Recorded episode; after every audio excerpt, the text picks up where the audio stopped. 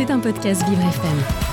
Depuis quelques jours, les soldes attirent des acheteurs prêts à renouveler leur garde-robe à moindre coût.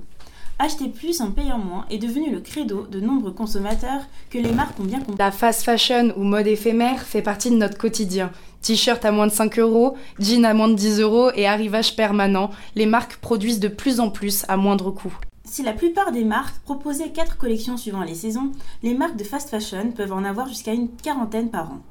Derrière l'avantage de pouvoir changer l'infréquemment de look se cache une industrie vorace. Grâce en énergie, en ressources humaines et en matières premières, la fast fashion détruit la planète et des vies.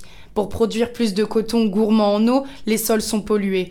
Les teintures émettent des déchets toxiques. Certaines matières sont également non renouvelables, comme le polyester, apprécié pour sa légèreté et sa résistance. Le désastre humain n'est pas en reste. Pour faire payer moins leurs produits, les marques n'hésitent pas à les faire fabriquer dans des pays ne respectant pas les minima sociaux.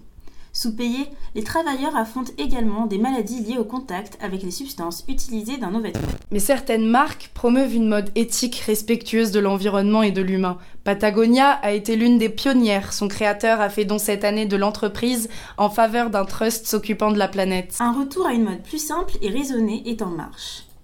Les modes de vie minimalistes qui deviennent en vogue encouragent ces modes de consommation plus simples. La mode éthique s'inspire du commerce équitable avec des matières respectueuses de l'environnement. Selon Atas du plastique, 64% des vêtements qui peuvent être encore portés sont jetés. Et si on offrait à nos vêtements une seconde vie? Les friperies permettent de prolonger l'utilisation de nos vêtements avant la casse poubelle, une façon respectueuse de s'habiller. Et aujourd'hui, on vous propose de partir à la rencontre de Jeanne et Morgane, les deux créatrices de la friperie Verifrip. Du coup, euh, je vais demander de vous présenter. Qui êtes-vous euh, Où on est ici? Tu veux commencer? Allez. Alors, euh, nous, on s'est rencontrés au lycée. Euh, on s'est rencontrés en seconde. euh, et on avait déjà, à ce moment-là, euh, un peu le projet de bosser ensemble. On était, euh, on était en section euh, cinéma. Donc, on a voilà, ce cursus artistique euh, qui nous a, euh, qui, qui nous a formés. Euh, Et du coup, donc moi c'est Morgane et euh, du coup bah, c'est Jeanne qui, qui vient de parler. Euh, donc ouais, on s'est rencontrés au lycée, en cinéma. Après, bah, on a chacune fait notre parcours en études supérieures cinéma, mais pas ensemble. Moi, je suis partie à Paris, où justement j'ai fait de la vidéo et un peu de DA. Puis avec le Covid, j'ai perdu une partie de mon travail et je suis redescendue à Lyon. Et en fait, j'ai eu l'occasion d'avoir des stocks de vêtements euh, par euh, mes grands-parents aussi et par euh, pas mal de personnes, en fait, des, des, quand même des gros volumes. Et à ce moment-là, il n'y avait pas le projet de monter euh, une friperie, mais en tout cas de vouloir vendre ça. Et du coup, j'avais dit à Jeanne, bah viens, on fait un, un truc ensemble. euh, peu importe ce que c'est, mais on essaye de faire en sorte de faire quelque chose de joli et de vendre ses vêtements ensemble euh, avec un petit projet. À la base, c'était pas une friperie, du coup, c'était pas parti pour être une friperie. Exact, en fait, de base, ça devait être un, un one-shot, un, un vide-grenier, en fait, qu'on organisait. Euh, sauf qu'on a eu euh, l'opportunité par, euh, par nos contacts euh, et notre réseau euh, lyonnais euh, de faire ça, en fait, à, à Hit. C'est un food court qui est à Confluence. Et euh, du coup, ça a pris une dimension un peu plus euh, grande et euh, ça nous a vraiment donné cette envie bah, de, développer une identité visuelle. On a du coup ce cursus artistique toutes les deux qui a nourri aussi ça et on avait envie de proposer quelque chose de, fun en fait. C'était c'était ça le, but premier, c'était quelque chose de, de différent et de, et de joyeux quoi. Enfin, on s'amuse quoi. Puis surtout qu'on avait littéralement jamais fait d'événement et en fait on se retrouve à, à Hit, on connaissait pas cette salle et euh, moi à la base donc c'est Soprane euh, qui m'avait une copine qui nous c'est ça qui, qui m'avait de la House of Bryans ouais. Et euh, de quoi? Tu veux que je la refasse de la House of Bryans en fait qui que, qui, qui travaillait là-bas et, euh, et j'avais aucune idée de ce que c'était le. Et euh, quand je lui dis, ah bah j'ai ce stock de fringues, euh, on a envie de faire un truc, est-ce que ça dit de venir, euh, d'inviter tes copines, tout ça? Et Elle m'avait dit, ouais, grave, on pourrait faire ça là où je travaille. Puis moi j'imaginais une petite salle, un truc tout bête. Hein. Et finalement on se retrouve à aller en rendez-vous euh, pour parler avec son, maître de communication, enfin c'est pas un maître de communication. Euh, du coup, en revenant euh, sur Lyon, on se retrouve avec ses vêtements, l'idée de vouloir faire un événement pour les vendre. Et du coup, je rencontre une copine qui s'appelle Soprane, qui fait partie de la House of Bryans, et du coup qui fait du drag, de la scène. Et je sais que dans ce stock de vêtements, il y avait beaucoup de vêtements qui pouvaient être affiliés avec beaucoup de paillettes, ce genre de choses, en fait, à son univers. Et je lui dis, bah, comme ça, tu pourras inviter des copines aussi si ça vous intéresse. Et, et voilà, on ferait un mini vide dressing. Et en fait, elle me propose autour d'un café de faire ça là où elle travaillait, qui est le, le HIT. Du coup, un foot court assez, enfin assez reconnu à Lyon où ils font pas mal d'événements, ce genre de choses. Mais moi, j'avais aucune idée de ce que c'était. Enfin, même jeune, on n'y était jamais allé.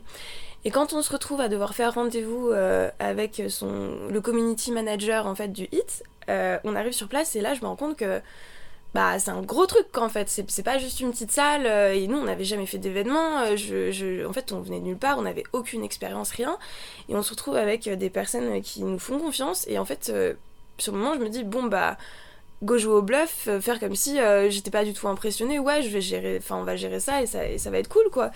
Et du coup, on se retrouve déjà avec un projet qui passe de un vide dressing à, bah non, en fait, faut construire quelque chose de, de construit. Nous, on n'avait aucun statut, rien à la base, parce qu'en fait, dans deux mois, là, faut qu'on fasse un événement hit. Alors que, euh, clairement, c'était ni notre parcours, ni notre carrière, et, et du coup, on s'est lancé là-dedans, on a pris le pari, et puis. Ouais, on a décidé d'y aller, quoi. Et vous, vous avez vécu des obstacles? Euh, en fait, euh, les obstacles sont arrivés euh, après. Parce qu'il y a aussi une chose à mentionner, du coup cet événement il était prévu, il était prévu à une date précise et il y a eu les délais du Covid en fait qui ont retardé ça. Donc ça nous a laissé encore plus de temps. Donc on était aussi dans une situation où professionnellement, euh, c'était euh, vraiment le flou total parce qu'on s'est quand même euh, pris le Covid de plein fouet. Morgane, voilà, qui, rentrait de Paris et qui, qui, était aussi dans un flou un peu professionnel. moi, je venais de valider une licence de cinéma et je savais pas trop où j'allais. Et en fait, en bossant sur cet événement, on s'est dit mais let's go quoi c'est surtout que ça a recoupé voilà avec cette envie qu'on avait déjà depuis le lycée de bosser ensemble. Euh, ça nous paraissait être euh, euh, un moyen aussi d'avoir un taf bah, qui, qui, peut nous, qui peut nous éclater et qui peut nous rendre quand même relativement libres aussi. Donc c'est un pari qu'on a, qu'on a choisi de, prendre et, et, du coup voilà c'est aussi c'est aussi le Covid qui, qui peut-être nous a, enfin qui certainement ouais, nous a permis de, créer ça et qui a été un ingrédient quand même pas négligeable de, de, de ce projet en fait qui a permis de, voilà, de, de, de, poser le cadre des questionnements qui nous ont amenés à se dire euh, let's go en fait. Globalement, nous on avait déjà cette approche-là euh, de, de, la mode, euh, on s'habille en fripe et surtout à Emmaüs en fait d'ailleurs et en brocante depuis, depuis gamine. C'est une culture d'ailleurs que nos, nos, nos, nos grands-parents beaucoup nous ont transmis. on avait un fringue à côté du lycée où on allait tout le temps. On fringue au lycée euh, et, déjà entre midi et deux, euh, on, allait chiner des fringues un peu au hasard, euh, enfin comme ça. Et c'est vrai que c'est notre manière de consommer à toutes les deux du vêtement et, on a continué comme ça. Donc oui, on, avait cette approche éthique, mais c'était pas forcément là où enfin, on voulait se diriger au début. L'idée, c'était surtout quand je suis descendue à, à Lyon, moi j'avais envie de continuer à faire de la création et de la direction artistique, mais de manière beaucoup plus libre. C'est-à-dire que ça ne devienne pas euh, euh, mon, euh, mon gagne-pain, que je puisse en fait continuer à, à créer des choses et en même temps être libre de Enfin, sans que ce soit conditionné, euh, sans que l'argent soit conditionné par ça. En gros, donc vendre des vêtements, ça rapporte euh, forcément de l'argent. Et à côté, nous, on peut s'éclater et remettre de l'argent dans notre DA. Je pense euh, c'est pas hyper... équipe de personnes queer de notre entourage qui sont des artistes et aujourd'hui se dire qu'on peut devenir aussi acteur d'une certaine scène artistique en rémunérant correctement bah, une, scène lyonnaise aussi en se disant bah aujourd'hui on a de l'argent euh, parce qu'on a cette source de, de enfin cette source pécuniaire qui est en vendant euh, les vêtements qu'on peut rebalancer en fait dans nos photos avec des photographes lyonnais queer euh, des modèles enfin des modèles et aussi des, des drags ce genre de choses et des performeurs des performeuses et, ouais voilà et de faire vivre cette scène de, de façon intéressante. C'est ça vraiment donner donner de l'argent au milieu inclusif. Ouais c'est ça ouais mais alors, la mode éthique, ça représente quoi pour vous? Bah, en fait, je pense que c'est vraiment une, une, question aussi euh, générationnelle. Euh, aujourd'hui, il y a quand même des grosses prises de conscience sur, euh, sur les questions du climat et, et c'est aussi voilà, être responsable de sa consommation. On sait aujourd'hui que l'industrie du textile, c'est quand même des plus polluantes du monde. Ça a vraiment des conséquences assez, assez délétères. Et en fait, nous, ce qu'on veut montrer et ce qu'on veut proposer, c'est qu'on peut trouver aussi beaucoup de joie de, dans le fait de euh, s'habiller avec euh, bah, des déchets de base, hein, mais euh, avec des, vêtements qui ont déjà été produits parce qu'il y en a énormément et que on veut montrer que la mode c'est un espace d'expérimentation et on veut inviter les gens à mélanger des époques, à mélanger des, des matières. voilà, on promeut aussi l'upcycling. L'upcycling c'est le fait de, de de créer une nouvelle pièce avec des, des, vêtements ou des textiles de seconde main. Et c'est vraiment l'idée de revalorisation euh, qu'on trouve euh, hyper belle et hyper, euh, hyper chouette, hyper pleine de liberté. Et c'est ça qu'on a envie de mettre en avant. Et surtout, voilà, inviter les gens à être conscients quand même de, ce qu'ils consomment. Et ouais, faire des paniers Zara tous les mois à 300 balles, bah, est-ce que c'est vraiment très responsable Vous qui êtes du coup ancré dans la mode éthique, est-ce que vous avez pour nos auditeurs des astuces, des, petits tips pour euh, bien s'habiller euh, en restant éthique? Mm. Bah ouais, chaud d'embrayer. Après, euh, je pense que c'est important de ne pas être dans quelque chose de, mm, de culpabilisant. En fait, c'est totalement ok de continuer de consommer du neuf. Je pense que c'est aussi vraiment une approche plus globale de, de se questionner sur est-ce qu'une pièce va être euh, reportée, quand, comment on peut euh, la revaloriser derrière, euh, le fait de, de, en fait, de s'échanger des choses aussi. donc je pense, ouais, avoir des, des bons basiques qui permettent de d'assembler différentes choses, ça peut être quelque chose d'intéressant dans son dressing pour pouvoir éviter d'être dans une surconsommation, en fait trouver une belle coupe, quelque chose qui va pouvoir durer dans le temps et puis c'est aussi hyper satisfaisant. Moi j'adore avoir une pièce euh, euh, qui, que je porte depuis des années et qui bouge pas, qui me va super bien, qui me fait sentir fraîche. Et, euh, pareil, genre j'adore quand la génération au-dessus, quand nos, parents ils nous disaient pas bah, ça, tu vois, c'était les Doc Martens que je portais quand j'avais 20 piges.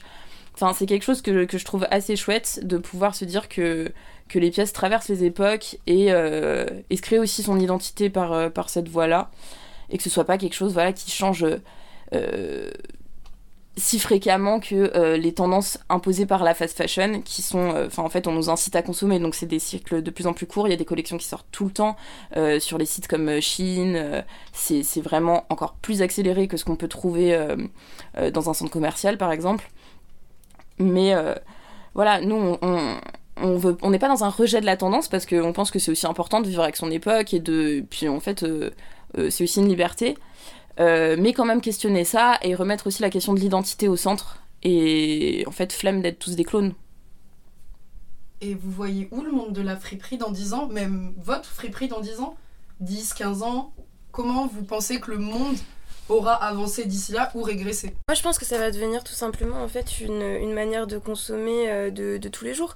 Euh, aujourd'hui on a euh, des chaînes de, de, marques de fringues dans, sur, enfin, sur les, dans les centres ou dans les grandes rues. Je pense que les friperies ça va devenir un peu pareil et c'est pour ça que c'est important aujourd'hui de créer des DA différentes, des collections différentes et que l'environnement de la friperie en fait puisse changer d'une marque à l'autre en fait et que, et que qu'il y ait des propositions qui puissent varier dans le monde de la friperie aussi. Et c'est que comme ça, en fait, en réfléchissant euh, la manière de présenter euh, ce qu'on va vendre à travers la seconde main, que les gens vont pouvoir de plus en plus s'identifier à ça et donc aussi consommer de la, seconde main en disant bah cette friperie là elle correspond plus à mon style donc maintenant je vais aller plus m'habiller en tout cas de ce côté là ou de ce côté là et plus il y aura un environnement en fait varié en termes d'image et d'esthétique dans la friperie plus les gens vont se mettre à consommer et plus ça va devenir euh, je sais pas comment on peut dire ça mais euh, enfin plus ça va faire partie du paysage euh, oui voilà c'est ça.